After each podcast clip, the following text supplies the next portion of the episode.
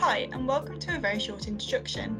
From ancient Greece to branding, globalisation to Homer, and logic to fashion, we'll showcase a concise and dynamic insight into a range of diverse topics for wherever your curiosity may lead you. So, here is today's very short introduction. My name is Julia Simner, and I'm a professor of neuropsychology at the University of Sussex in the south of England. I am the director of the Multisense Lab, which is a group of researchers who work together towards a better understanding of unusual sensory differences. So, we're interested in people who experience their five senses in unusual ways. My VSI is a very short introduction to synesthesia. Synesthesia is a relatively rare sensory difference experienced by at least 4 to 5% of the population and potentially more.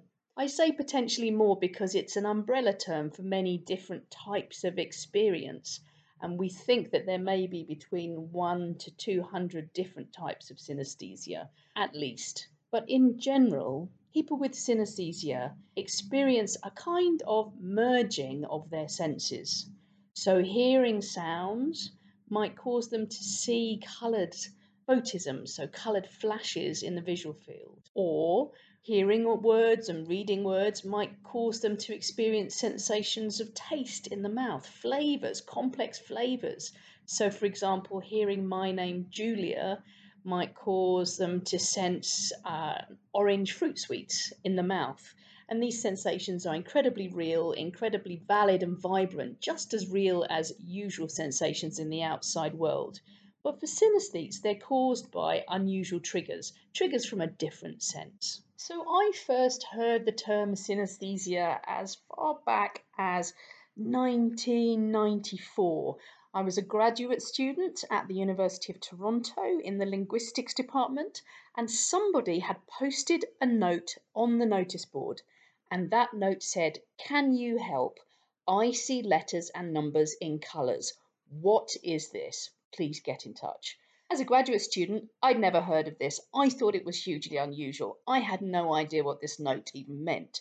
But I was lucky enough to be taught by Professor Ron Smythe, who knew immediately and was able to tell me that this person simply had synesthesia. He contacted her and he reassured her that all is well and that this is a normal variation in the way that individual people experience the world. I next heard the term synesthesia in 2002 when a colleague of mine at the University of Sussex approached me about a case.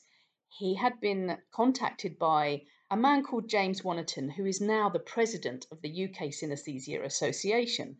And James Wannerton tastes words. So for James, every word he hears, reads, thinks about, even, or says, floods his mouth with a sensation of taste. And he is the man who experiences my name, Julia, as orange fruit sweets.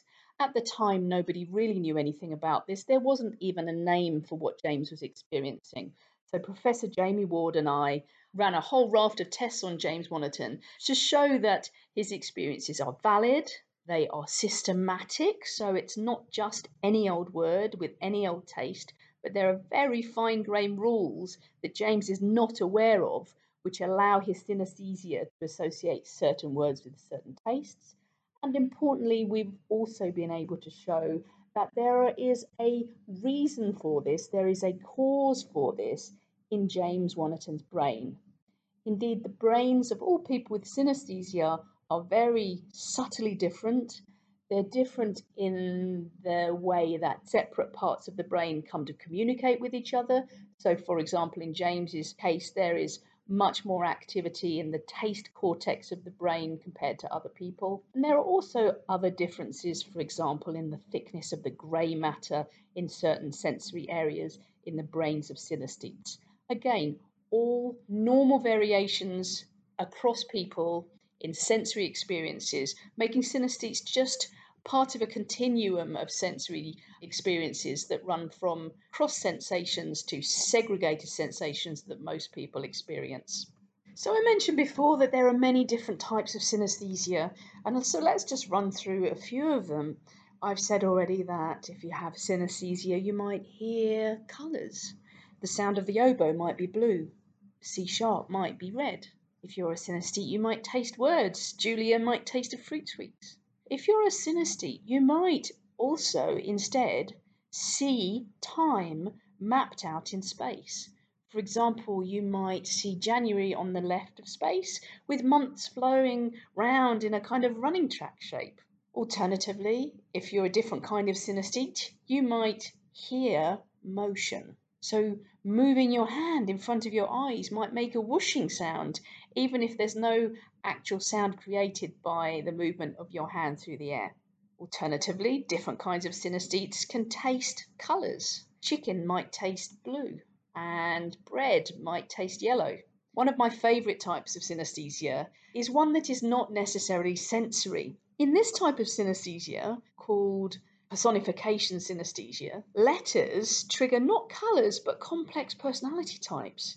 The letter A might be a caring mother, B and C might be mischievous children, D might be a young man setting out in the world. The whole alphabet, or letters, or days of the week, are a cast of characters which the synesthete has not invented themselves, but which has emerged in their consciousness over time as a result of differences in the structure and function of their brains. And all of these types of synesthesias, although relatively rare, are now fairly well understood and simply part of the tapestry of normal human sensations.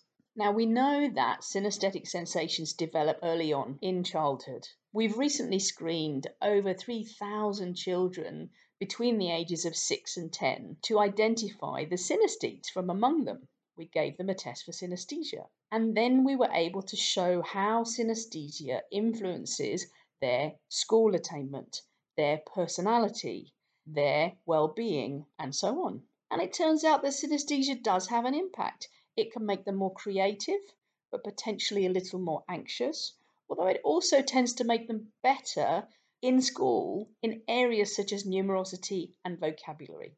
So, what would I like someone to know about synesthesia? Well, if you don't have it, I'd like you to know it exists. It's valid and it's real enough to be seen very clearly on brain scans. And if you do have synesthesia, I'd like to let you know that you are, of course, a normal part of the human continuum, but that your associations are rather rare and rather special.